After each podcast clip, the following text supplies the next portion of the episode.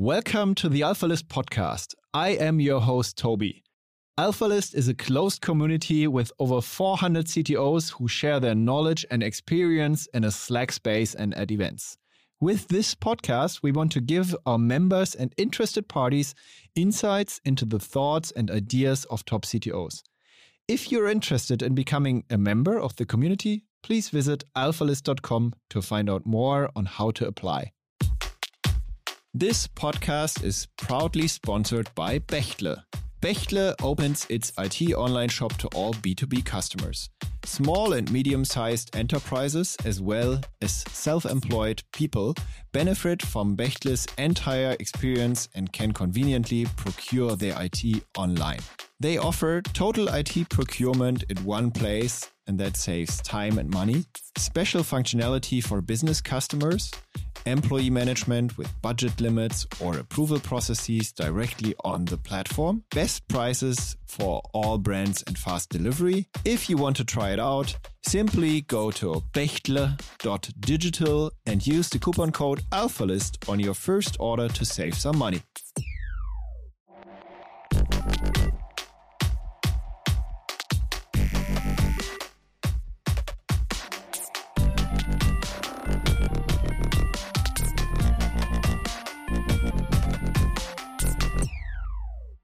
Welcome to the AlphaList podcast. Uh, I am your host, Toby, and today my guest is Sagnik Nandy. And Sagnik is the CTO of Okta. Okta has a market cap of almost 40 billion. He they they recently acquired Auth0, and before that, um, Sagnik spent I think 15 years at Google, um, and uh, like recently you were leading the as a VP engineering you were leading uh, some of the most important business lines at Google. So I'm uh, pretty keen to hear about that as well. And today we're we're talking about identity management, your your path as an engineer, um, and as a as a nerd. And maybe maybe that is also good good to start with. So Sagnik, maybe you you you you want to add something um, and tell us how you actually uh, ended where you are. I mean, how did you get into engineering? How how is your your nerd path? Oh, uh, first of all, uh, Tobias, thank you for having me uh, be a part of this. Very, very excited. Uh, let's see, my nerd path. I came to United States for my uh, PhD, and my uh, PhD is in distributed computing. And then straight out of school, I joined Google. they had just acquired a company called Urchin, which went on to become Google Analytics. So I, I joined that team as someone straight out of college excited about large scale systems it, it was uh, a dream playground almost. Like i got to work on some of the biggest and very very interesting data problems. Like some of the things that are very commonplace in large scale computing and especially data analysis right now we almost faced the problems and came up with our own solutions many many years back for many of those things. So for example we were one of the early teams to kind of figure out that you know with the classic MapReduce Hadoop like model, you need other forms of stream processing, etc. So a lot lot of things uh, we got to both face problems at a different scale and solve for them, which was uh, amazingly fun. Went on to manage. Uh, uh tech lead, then manage the backend side of analytics to eventually managing uh, the whole uh, engineering of the whole product. Uh, that became very, very successful uh, for a bunch of reasons. I can't take credit for all of it, but it was great to be a part of that. Uh, went on to then make an enterprise version of that offering, uh, which was again uh, very successful. Then we built an entire suite of marketing analytics and measurement offerings around it. So what started off as one uh, simple, not in terms of system, but simple in terms of product offering. Uh, eventually, when I left that team, uh, like close to eight or ten SKUs, depending on how you look at it. But as as an engineer, like really enjoyed like learning and getting to do and leading all aspects of large scale system product engineering. Uh, how do you build systems that have to be extremely resilient? Uh, data analytics. So it was a lot of fun. Uh, then uh, well, the reason I moved is like I, am someone who always like if I feel too comfortable, I, I, feel like it's time to do something different. Like I remember telling my then boss that I'm increasingly doing what I'm doing with less effort, and people around me are okay with it. And I, I need to shake myself up. So I, I, moved over to the ad side.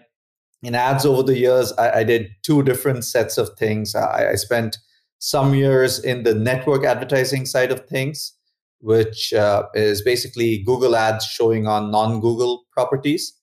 And then my last few years, I was on the core search ads side of things, leading a lot of their quality efforts, infrastructure, monetizing new offerings, their bidding, targeting, um, all sorts of. So, uh, and each of my moves kind of happened because I, I felt I was starting to get a little bit in cruise control mode in terms of how I was evolving, how I was learning.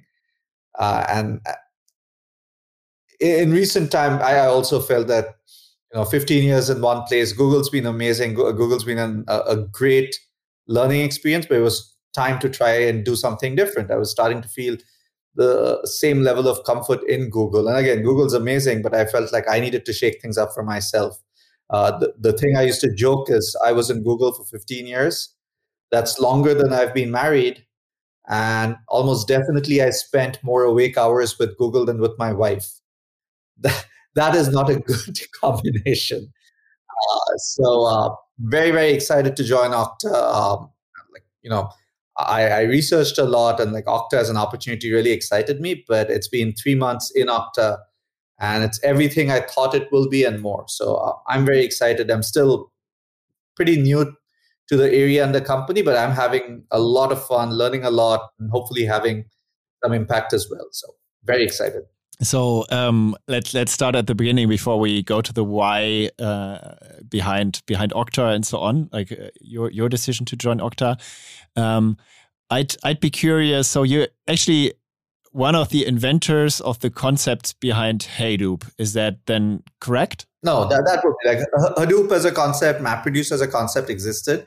Uh, when we started doing Google Analytics, the product became so successful that the kind of scale we were dealing with was even by very large scale systems standards uh, quite unique and quite ahead of the curve in many ways. Uh, so we essentially had to evolve like classic solutions and kind of almost jumpstart new solutions. So, for example, like now s- streaming analytics, streaming processing is quite commonplace again, still lots of interesting problems out there. But we we faced problems around that. We faced problems around like what happens when you have a largely batch processing model, which is what original MapReduce often. And again, like for the problem space at that time, I think that was uh, again great. It's just that one of the things that analytics allowed me to experience is face problems at scale almost a little ahead of when it became a lot of people's problems. So we got to build or deal with problems and solutions a little ahead of the curve, which is always fun because you kind of get to experience the problem with somewhat unbiased view uh, before the industry has like gravitated one way or the other. So that was a lot of fun. Interesting. I can imagine. And um, were you already part of it when when Google Analytics was acquired. So initially it was called Urchin, right? And uh, it was like developed by some startup and then acquired by Google. Um, were you already part of that? No. So the the startup was called Urchin, and I joined after its acquisition. Like after the acquisition, was it like? I mean, was it? I guess there was like the need to urgently scale it up like crazy, right? Or was it already made to scale? Was it prepared to scale? So it was a very different uh, kind of business. So uh, pre-acquisition, again, now I, I, think the core was still the same, but pre-acquisition, I think a lot of the Urchin software uh, focused on working with servers uh, or like ISP. Like it was uh, often a server-side solution, not always, but often. Whereas Google kind of took a SaaS path and said, so that, that was one big shift. Uh, the other was Google kind of said, hey, free analytics for everyone. Like uh, we, we were a big believer in giving people data, giving democratizing data and analytics will just up level the way people do analytics, the way people do marketing, the pe- the way people run their businesses, giving free uh, access to data and powerful insights uh, was a great idea uh, for many of us. So you can imagine the scale of like saying, "Hey, this is now available to everyone free." That was a very very different kind of scale as well. So we had to both uh, kind of make it a SaaS first or SaaS only solution uh, for many people, as well as like the scaling was very different. And once that became very widely accepted, uh, we were like, okay, people are really enjoying getting access to data easily and analysis easily. Uh, how how do we make them uh, even better analysts? Uh, make them enjoy data a lot more. So we built a lot of analysis tooling uh, in many ways, like I personally always believe that if you make it simple to deal with data, a lot more people will deal with data. And I, I think that combination of scaling so that a lot of people can do it and simplifying, like, and, and that's been a common thing I've really enjoyed throughout my career so far is can you solve very complex problems but make the solutions easy and I, I, think you succeeded there, right? I mean, uh, like first through the adoption of analytics, which was crazy back then. Um, as far as I remember personally, I remember me having like installing an Urchin node or something on my on my Linux server, and and then like suddenly that, that thing was free and it was in the cloud and you you were just using like a JavaScript beacon or an image tag in, instead of um, instead of log files, and that was like a crazy mind shift. Exactly. So, and that was like, I really enjoyed that whole process. Like, it was such a great way of learning and kind of influencing software design, system design, product design. Like, if you look at analytics, like the, the goal for us always was how do we make it simple, easy to use? Like, shield the user from the complexity and, and that's something i've taken to heart and like i always like if you can solve very complex problems but don't expose the complexity to your end user, that, that's a very powerful combination. Yeah, it, interesting that just recently, like history is repeating through, like you, you see, like server to server integrations again, like which is in a way like a step back to to to log streaming, right? And and to to event based, like purely event based tracking. Um, I mean, analytics has always been event based in a way, right? Um, and and then also again like small revolutions in the market that there are like also alternatives that uh, somehow are are becoming more and more successful that are maybe self-hosted and so on but that's like in a way related to gdpr and so on right? There's a whole bunch of things happening. Like in, in general the curve a lot of these things uh, and i'm generalizing a little bit not specific to a product or like in a lot of these spaces the, initially things are very complex. So a lot of the initial adoption sometimes happens through complex solutions which are still better than like people doing it themselves. Then there is a focus on simplifying it. So you have the complexity but you shield the user from it and that becomes that much more powerful and a lot more people start using it. As more people use it they you then start having tiered group of users Whereas some users are like, a lot more users are using it, but as they use it, their appetite grows. So they're like, okay, I want more complex things.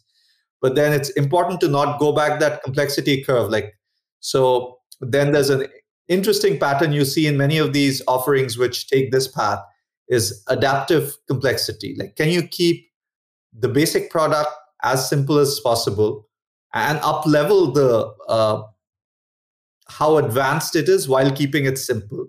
But then starting giving more knobs to your customers, to your users, that if there is appetite for doing more advanced things. So I, I, think a lot of current solutions, when I see in this space, what they do is they allow some kind of very seamless tag based integration, but they also provide additional hooks. So yes, if you have your logs, or if you want to do things server to server, or you know, as you get into a lot of the modern devices, uh, there might be even constraints around like can you run javascript can you run like some of these things so there you need server to server pings to even like be able to do certain things uh, but again the need for that arises, but not for everyone.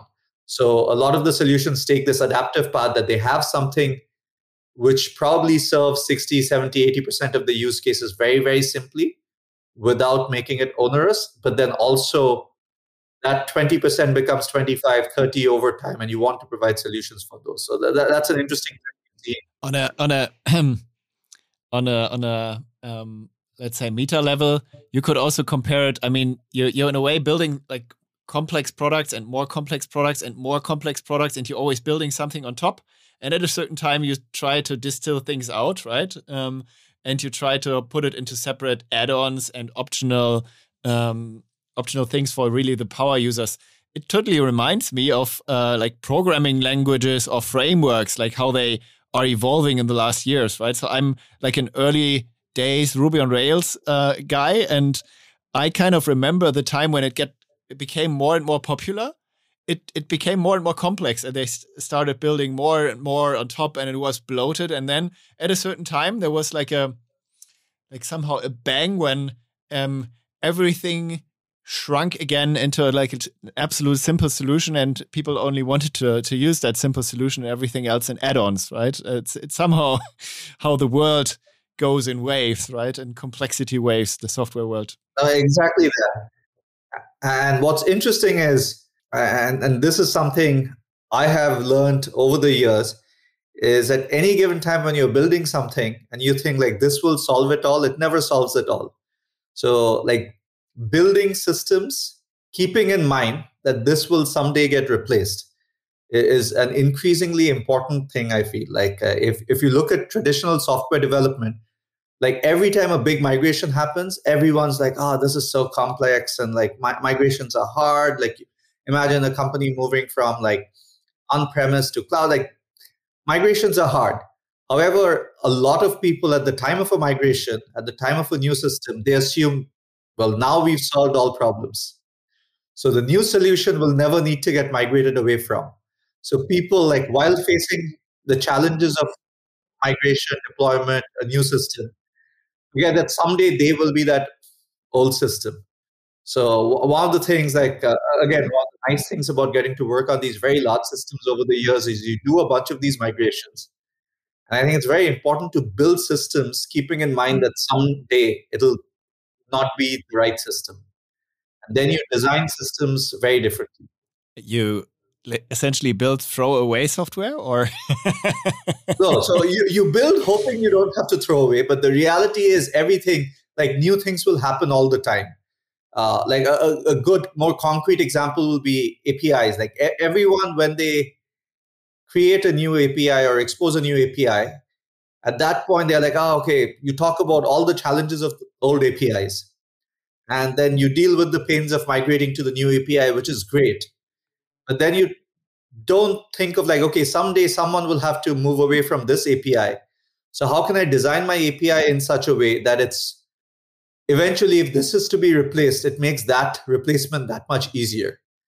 And like this gets harder and harder as it goes lower down the stack. Like when you get closer to things like storage like sometimes your formats are so intrinsically attached to higher layers. So I, I think building software, keeping in mind trends like it will eventually get replaced or it'll eventually need to work in conjunction with other things as opposed to the whole system as you look at it right now are i think like i, I had an early uh, mentor of mine who said build for build for deprecation I, I took that like I, it resonated a lot with me. Like, like add deprecation support as a first class thing in your system.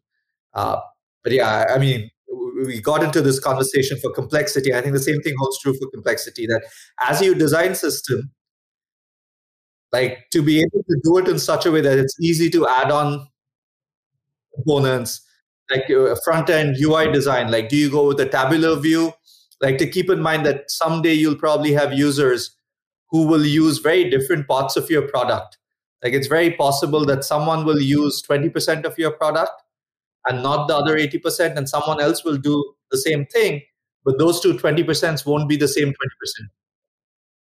how do you then evolve a UI in that paradigm that the remaining 80% doesn't hold back this user's 20% use cases.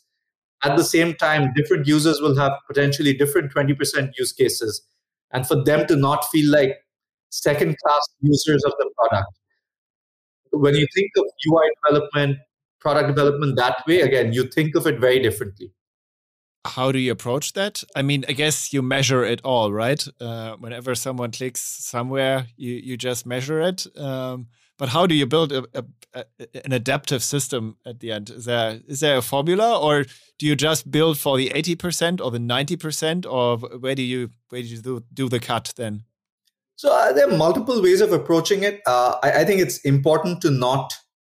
I, I think some folks over optimize or complicate what they think the future will look like from the beginning, and that has its own pitfalls. Uh, an approach to take is you build for your current use cases and do a stellar job. But keep in mind that these might not be the only use cases or the dominant use cases, let's say sometime in the future. So you build for the common use cases. But again, if you build for whether it's deprecation or build for expansion, in this case, expansion would be a better paradigm in mind, uh, then you as things evolve, you can add on more easily. Like a, a, conc- a concrete example would be let's say you have a product with uh, dashboarding. I think, uh, or you have an analysis product. So some products take the approach that oh, every user will have different set of requirements. So you don't give basic reports, you don't give basic dashboarding. What you do is build a tooling where anyone can create their own reports. And it, it starts from the point of view that you know every user wants a slightly different set of reports. When you take that approach you're also expecting every user coming in to kind of like first ask themselves that question that what are the reports i need? Uh, you're making like the barrier to entry you're increasing it for flexibility. If you do some amount of market research and again no one formula fits everything but i'm giving an example you can probably come up with like 15 reports which will serve like your current user base very well. And then as that group starts growing you probably realize that those 15 reports are not enough. You'll need to add five more. You add five more to the product but when that becomes 30 having a product where someone has to go through 30 reports where they might care only about 10 is not an ideal experience so if you keep that in mind and build from the beginning that, hey, maybe I will have a tabular architecture where I give you one default tab to start with, but you can configure that tab and you can add more tabs. And then you can like create tabs that you can share only those tabs with those reports with others who can then extend it. Keeping that in mind gives you the flexibility that you might not know what the next set of 10 reports will be but you know you can add the next 10 reports in another tab without over populating the first one. And even in the first one, you say, you know, I'm giving you these 10, but you can customize these a little bit. Uh, what that allows is like for, let's say, 70% of your users, they're happy with their one tab, and that's all. You'll have 10% of users who are like, I love this tab, but I wish I could do things a little differently. Because you're giving them the option to customize the tab a small pool of people will use it, but things are now better for them. And then over time, there'll be people who are like, you know, this is not what I want. I want some very different things. I want this, but a very different set of additional things. And there are days when I'm looking at customer acquisition, and then there are days where I'm looking at customer performance. And, and those are very different disciplines. So by thinking in advance of a tabular architecture or like, you know, whether you have widgets a, a widget framework that allows you to drag and drop, etc., you can think in advance and be extensible without paying that upfront cost uh, or, or creating a large barrier to entry. Okay, so you would typically do that upfront these days. Um, you you you spoke a, lot about um, like uh, customers wanting something or not wanting something.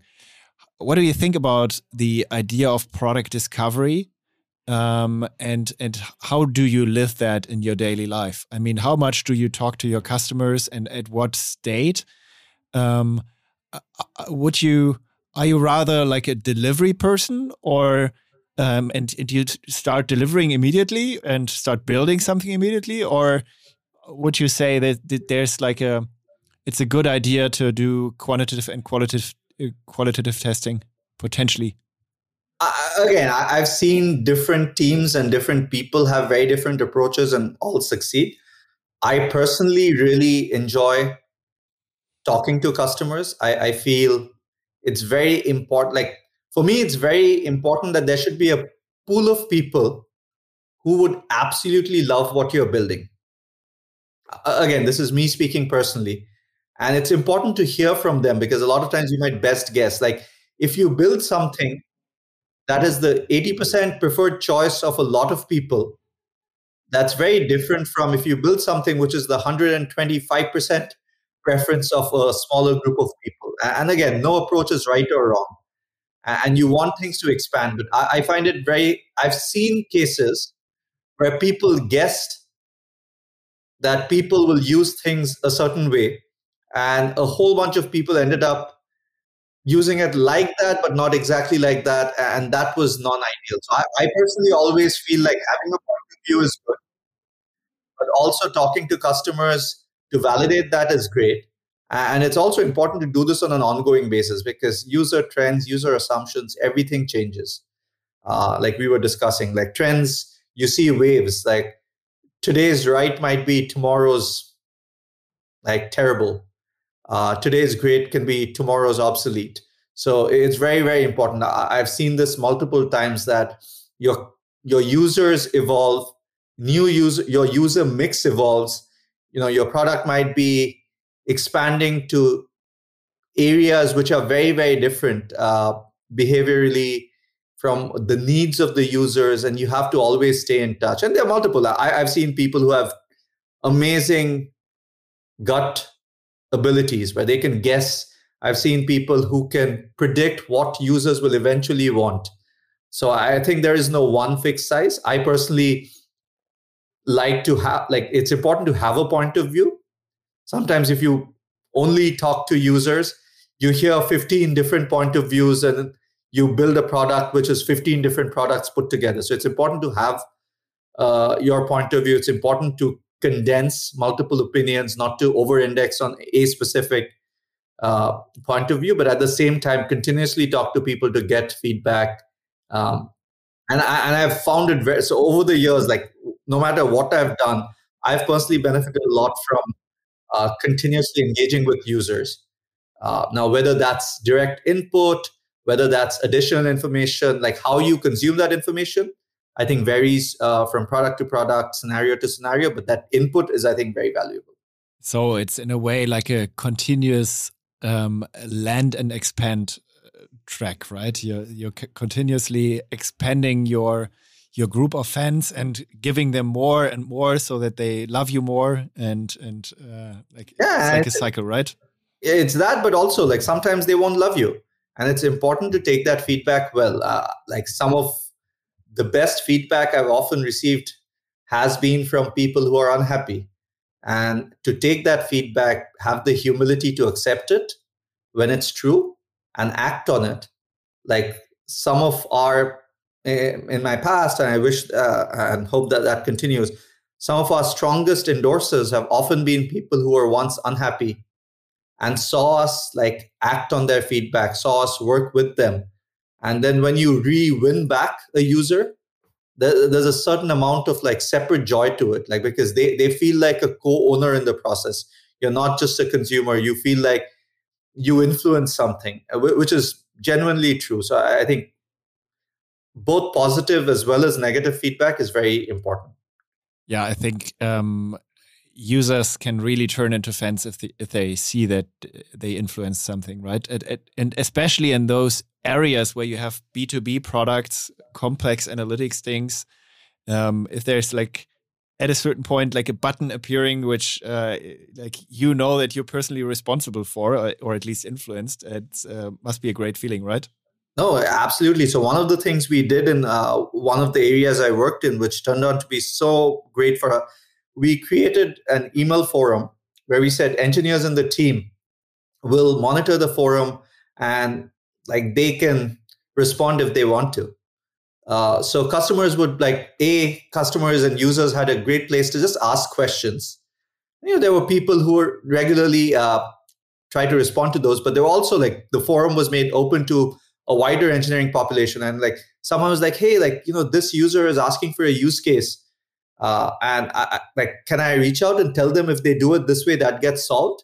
And they would, and the gratification on both sides. The user suddenly gets like this, like very first class support. But for the engineer working on it, they're like, wow, like my work, like I, I know this particular user is doing something differently. Or people would respond back saying, you know, you hear great stories. They're like, my, my business started doing, you know, 2x better because of this like change you made. And for someone to hear that, it, it can be so gratifying that direct validation, direct input. So I, I'm a big fan of like, like oh, I've always been a very customer first, customer centric, user first, user centric. Like their success is your success. Their feedback is uh, great input. So yeah, and again, like while there is no one size fits all for me personally, that's been very gratifying. I guess that every of my listener CTOs out there knows this challenge.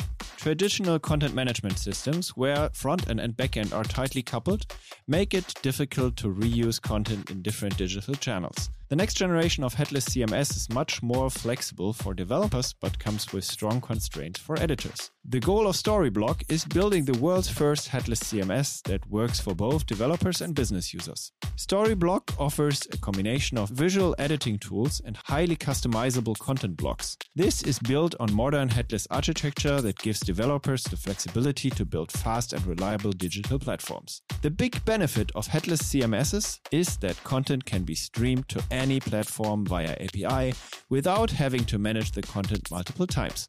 For example, customers use Storyblok for their websites, online stores, apps, or send the same content to Twitter, WeChat, or to Alexa skills. Storyblok is now used by over 50,000 developers, product owners, and managers in over 80,000 projects in 130 countries. Customers include Adidas, Marley Spoon, Deliveroo, and many, many more. If you want to know more, please visit storyblok.com slash OMR. That's story, B-L-O-K dot com slash O-M-R. Like coming from from from uh, those details to your your recent career change and and uh, the the reason why you started at at Okta and um, why you think that that IAM uh, so identity management is is is is a is the future. Um, so maybe maybe you can pitch us that. Yeah, so multiple things. So uh, as I mentioned, like as an engineer, as a leader, what I really enjoy is building Like maybe I can simplify it in three things building systems at l- very large scale, which also have tremendous user customer impact. So th- that combination and this like, can you make complex problems simple solutions? Those are things I'm very passionate about. And identity has like all like uh, if you see at the heart of identity you need systems that are extremely resilient, extremely high throughput. Like who and like everyone is interfacing with increasing amount of software, increasing amount of touch points, the whole like movement towards cloud, towards SaaS is happening. So your touch points are increasing and you need access to all these things. So you you want these systems to be extremely resilient. Uh, the need for these systems is like tremendous, growing, and like almost every user in the world in, needs identity, needs secure, trustworthy access to identity in some form or the other, and that is growing. And so, from a system point of view, I think these are very high throughput, highly resilient, highly critical systems. The customer impact is, uh, the customer need and impact is great. And this whole like if you look at identity identity is both so important. And also the complexity can be very very high if you don't do it right. Uh, I've, I've shared this with a bunch of people. For me i had this moment sometime last year during uh, the whole lockdown pandemic. I saw my 10 year old son like looking at a sheet of white uh, a paper constantly. And I was like, what's there? And he was like, I have written all my accounts and passwords uh, as I'm doing virtual schooling. Turns out there was a point where he needed to access around 10 different tools, which didn't seamlessly integrate with each other. Like some would be his like school Gmail uh, or school email ID, some would be his personal email. There were additional softwares they were using, some automatically linked to the school account, some they had to sign up for each one having their own password constraints, each one having like some had multi factor, but then like the parent would have to approve something. So you can imagine this is a 10 year old child who had to physically coordinate across multiple software to just be able to do things beyond that. That's the level of complexity the ecosystem had kind of evolved to. And I feel has to get better where things can get much much simpler and like okta's vision and, and mission really resonated like where we provide really trustworthy like high scale solutions but we also work on making it simultaneously secure but simultaneously also seamless and easy for i don't think users over time have to choose or should be choosing between trust security and complexity and ease of use. I think there's a win-win world. And that really so uh, both as an engineer and as a consumer the space really resonated with me. Um, and uh, the school of your son is it now equipped with okta or? Uh, my, my, my, son's changed schools and again like uh, a lot of it comes down like it's an ecosystem play. So you have to you have to use the right identity solutions that make it possible and make it seamless while keeping it very secure. But then also multiple people have to do that. Like, i think with schooling the challenge often is there are multiple software providers uh, who have each as i mentioned. So things have gotten better and i hope they keep getting better.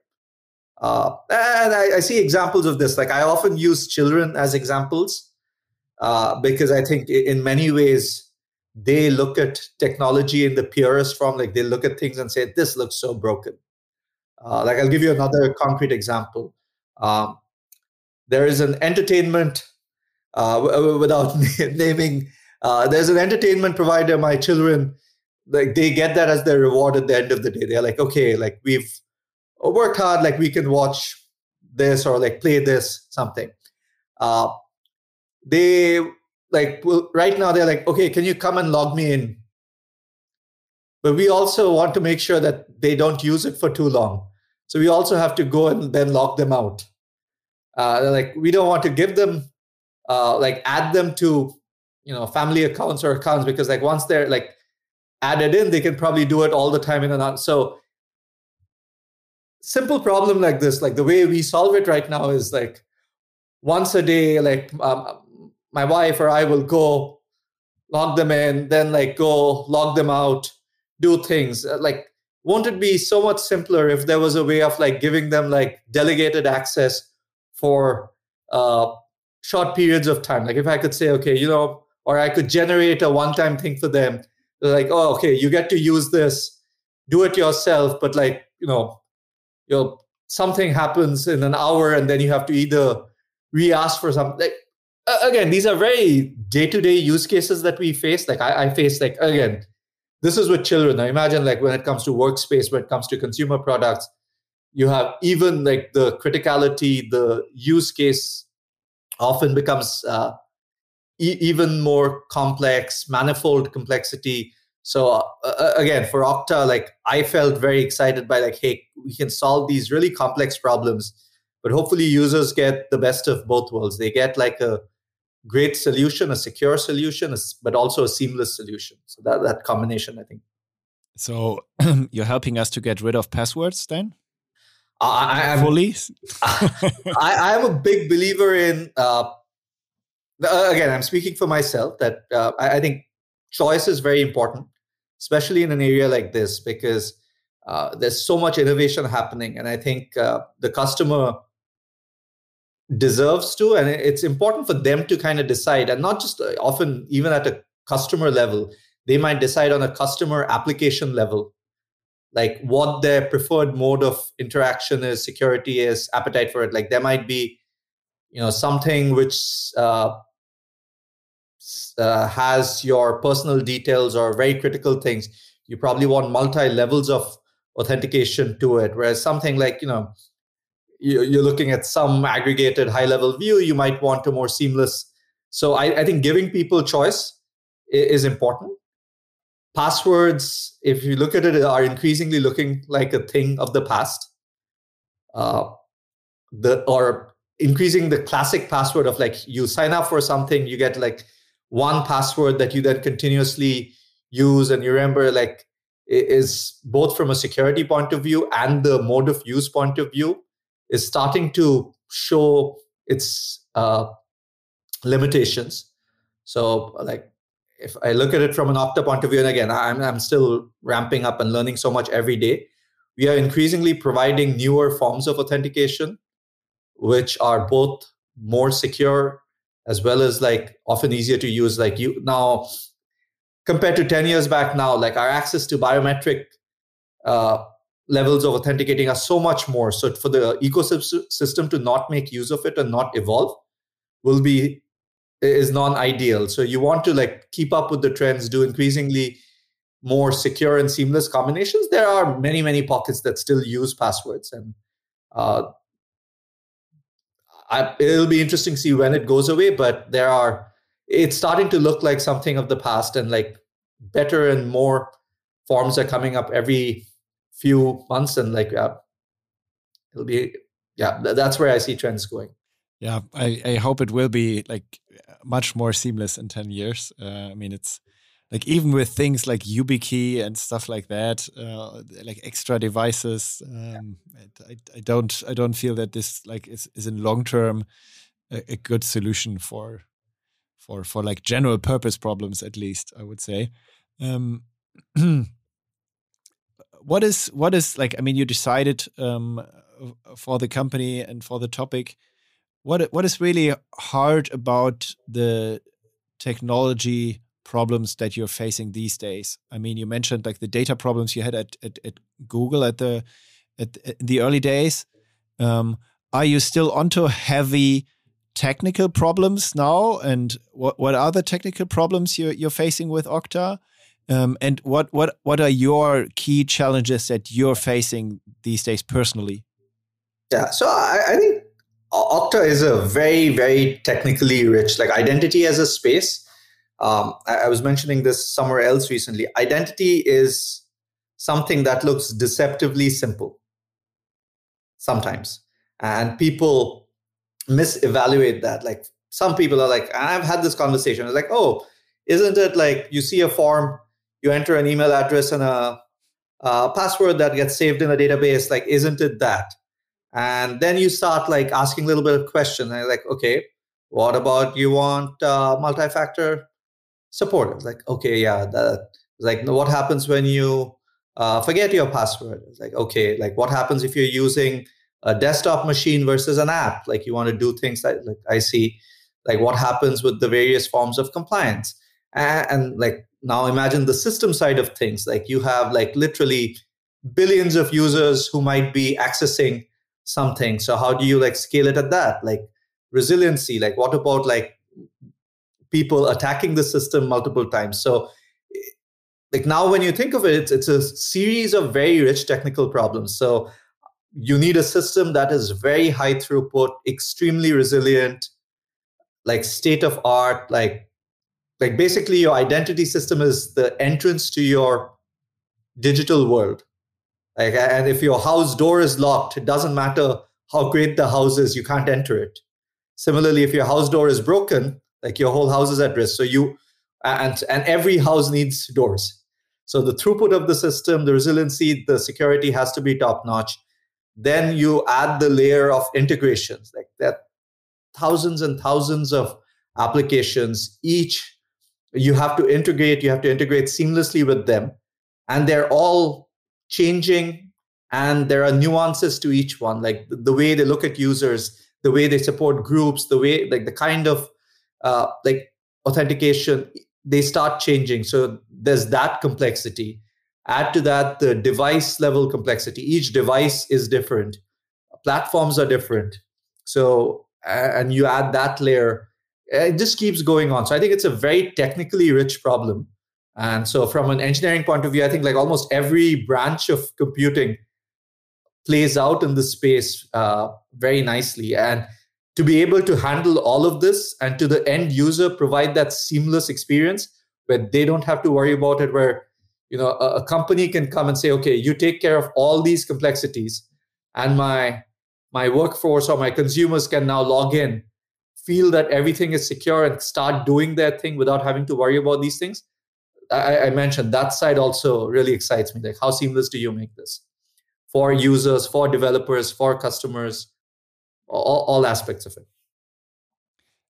And from a technology perspective, you mentioned like um, each of your integrations, uh, in a way, manages things differently. But there are like a lot of standards um, uh, that that have been invented in the last years, right? Like OAuth and OpenID Connect um, and and and others. Does that help you a lot, or do you also shaping those standards? Yeah, I think both. So standards definitely help. I, I would say each integration is uh, necessarily unique, but there's like within these standards, there's enough variation of how much of the standard you follow Eh, also each company like you know something simple like how do you even access like how do you sync data? How data is exposed like different solutions can have different approaches.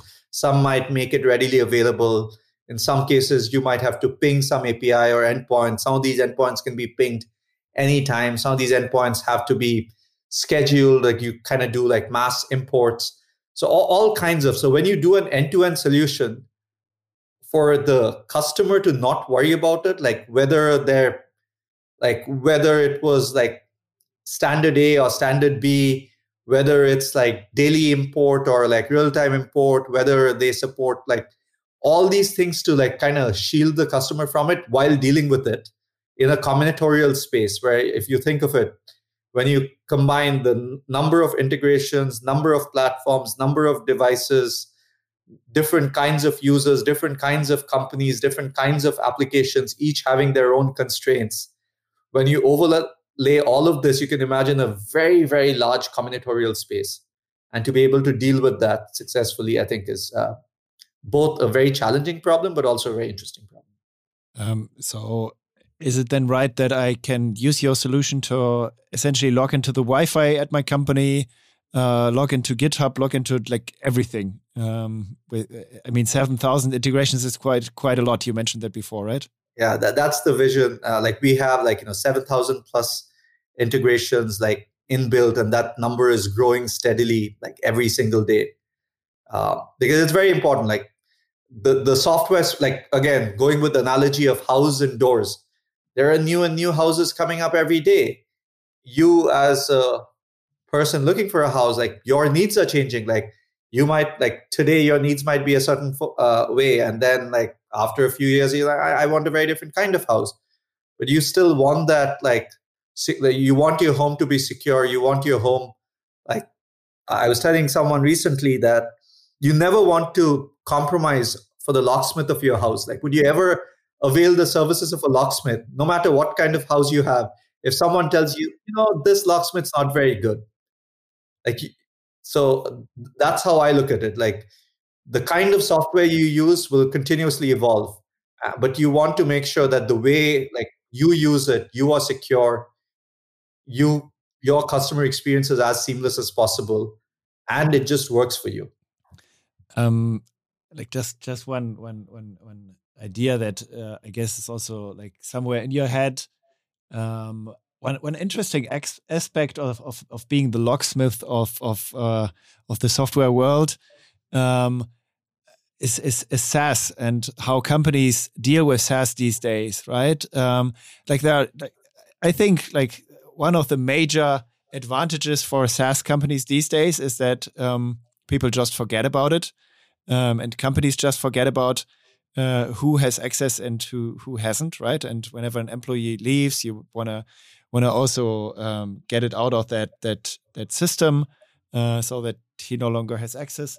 Uh, but generally, it would also be nice to like somehow develop a marketplace, right? Um, where um, you are in a way the gatekeeper. You build a marketplace for SaaS, uh, where people in the company, whenever they want to try, I don't know, Mailchimp or Active Campaign or Google Analytics or something, they can just try it, um, like from a like limited catalog of tools. Um, is that and and and you in a way make sure that um, only the licenses that that are really needed are also built. Is that also like potentially a future vision? That's a great idea. I have duly noted it and we'll follow. up. But eh, you know, uh, to your point, like obviously I can't comment on like what's the future vision, but to make access to like Okta's vision at a high level is connecting people to technology and tools in a secure way to make companies and people more productive. If you think of it that way, like you want like the more and more options coming and you want to make it seamless for, people to be able to use any of them uh, but do it with the right adequate level of security and ease uh, so so thanks a lot. I now want to work at Okta. I, you would love that, and I, I wish more and more people start feeling that way. If uh, people hearing this feel that way that's great. So um, you you at the beginning mentioned that you um, had early mentors in your career. So uh, that sounds as if you believe in mentorship. Do, do you do you have mentors these days still I, I feel I've been a I've benefited tremendously from having mentors. Like you know, I'm someone. Uh, a lot of things I learned like I, I, had never managed before I started managing uh, in Google, and like I hadn't taken like formal training in that. Uh, I hadn't like been a tech lead. I hadn't done certain kinds of work. Like uh, I, I, started, as I mentioned, my background was in distributed systems and data, and then over the years, I've done everything from machine learning to uh, front end uh, work, like platform ecosystem work, identity now. So I have benefited a lot from people helping me grow, evolve, and at least I would like to think better version of who I was. And I, I can't deny the influence of the the huge number of people who've been very generous with their time, advice. Uh, there are people who could have not invested time in me at all. Uh, there are people who could have given up on me the first time I made a mistake. But many of those people spend that time and made me learn things, even when sometimes like I made mistakes, they would use it as an opportunity to teach. And I, have been very lucky uh, to have people like that around me. So I, I've personally benefited from a lot of great mentors. Like even now, like over the years, I, I, I always look for people to learn from. Uh, that's the other thing I feel that you can learn something from everyone. So I have like official formal mentors who I I can go and more readily seek like, hey, you know, like very specific problems. But there are people you learn from observing. There are people who would say things, and that just uh, like to give you a concrete example. Uh, w- when I look back, one of the uh, people who really influenced me uh, is my PhD advisor uh, advisors. I had two advisors.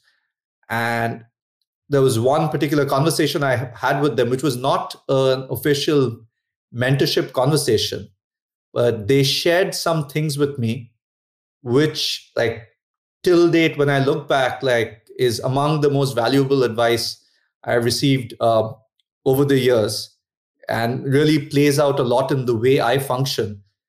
And like i keep telling them that you have no idea that one one discussion we had had such a profound impact on me. And there's so many of these that happen on a regular basis. So i've been very fortunate and try to do the same. I feel as someone who's benefited from that i wish i try my level best I, obviously people who interact with me they should say whether it's beneficial for them but I, I feel we all benefit from the system and we should all give back to the system and um, like from your your years as as a CTO and your your whole career, where you saw a lot from front end to back end to data analytics, what what what do you think are like the two or three most important things you you you learned you you would pass on to other CTOs out there? I've given this some thought over the years, and answer like if I could tell any engineer, any leader, three things. Uh, I think the top three I would say is one is when you're building a system, actively think about the next level of scale and evolution. Basically, if you look at a lot of system development, they happen organically. So what ends up happening is your system's being used by K people. And then like K increases by 10%. So you're like, okay, I have to tweak these things and you change it. And then K increases by another 10%. And then someday K has become 5K. And you look at the system, it's a series of like changes that has taken them there. Whereas if you were at K and you were like, hey, if we were to be 5K, what would have to change? You would do some things very differently. So I think a lot of times we as technologists are always in this evolutionary mode uh, and sometimes it's important not always i mean it's not like you should all like prematurely if your system's at like x designed for 10x but i think doing that like planning for and doing that proactively that next level of that next step function of scale allows you to think of technology build technology evolve technology evolve organizations uh, in different ways. That's a good exercise to do. So that's one. The second is treating developer productivity as a first class thing. In a lot of companies, as they grow, like the developer experience often goes down. I've spoken to so many of my friends that and uh, who are like you know in so many companies, and I one of the questions I ask them is, do you see developer productivity scaling linearly? And the answer is almost no. In many cases, it actually starts even dipping because, uh, like, we are all trying to hire great developers and to bring them in and to make them feel like they are not being able to perform at their best. So treat that as a first class thing, not as an afterthought. Like, uh, our goal should be how do we create a developer experience within our pockets and even externally where it's just delightful to like you want someone to feel like, ah, I have an idea. Let me try this out, as opposed to, ah, I have an idea and I have to, idle. ah, it's gonna take this. I have to do this. Like that's not the experience you want people to uh, face. So that's been like I have really benefited from being able to think of that over the years and being around people who often think of that first class. So that's the second thing. Treat your developer experience as a first class thing. And the third is scale your excellence. So there are things every team, every company does well or does very, very well. Always think about how can you scale that? How can you do that same thing with maybe 10% less effort, 20% less effort? This will automatically lead to things like automation, things like tooling. But today's excellence becomes tomorrow's expectation. And as you're growing, if you have to linearly grow your excellence, it will not be sustainable after a point. So, like what you do very well, you have to figure out how to do that equally well or better in a far easier fashion. So you can then keep doing that and start doing it. So, th- those three things. Uh, think about scale at the next level, treat developer uh, uh, productivity and experience as a first class entity, and scale your excellence. Thanks a lot. That was, uh, yeah, um, I could I could feel that you you you thought about it for a while in your in your career. So um, then I still have a little surprise for you. So um, a guy called Sergey um, actually gave me access to an unreleased version of the early Google Analytics stack, um, like. Uh, shortly after after Urchin was was acquired, um, and it was due to release, but it, it wasn't released back then, and it came with like a, a shiny Easter egg uh, in the date picker, um, which lets you travel in time. And um, we can now like, spin it up, and um, I, I just like select the year 2006 when you started off as a normal engineer as Google at Google and um, we can now observe your, yourself for a while. You're, you're uh, obviously crunching a lot of data there and so on. Um, and you now have the chance to whisper something into young Sagnik ears. What what would it be? Uh, I think two things. one is the the first thing I mentioned. Uh, think about scale at the next level. Like as someone who's gone through massive scaling exercises, I, I think it took me a few years to realize that whatever you think is big right now will be small in a few years. And so, like a lot of the things I was mentioning about deprecation or next level of scale, like we've all gone through that exercise. We're like, ah, now I'm writing this system. This solves all the problems and now like this is it and then like three years later you're like oh that system has so many things that should change uh, and thinking ahead a few years ahead a few steps ahead really made me a better engineer and technologist over the years because you just start thinking like once you see a few of your assumptions which were already optimistic in your mind seem like like you like oh this will grow from like X users to 10X users. And you're like, that that's huge. And then one day you realize like, you know, really like 100X users is a very different thing from 10X users. You think of systems very differently. So uh, again, you don't want to prematurely optimize, but to have that thinking allows you to do things differently. And I, I realized that after a few years, and I wish like day one Sagnik knew that and could think about it in those terms. That's one. The other is more of a personal thing is uh, like make work fun and that's something like I, i've once that realization came and it actually came from one of my early mentors. It's like it's important to enjoy what you do. You want to wake up in the morning and say like ah like today is going to be a fun day and i'm going to learn a bunch and we're going to do some good things.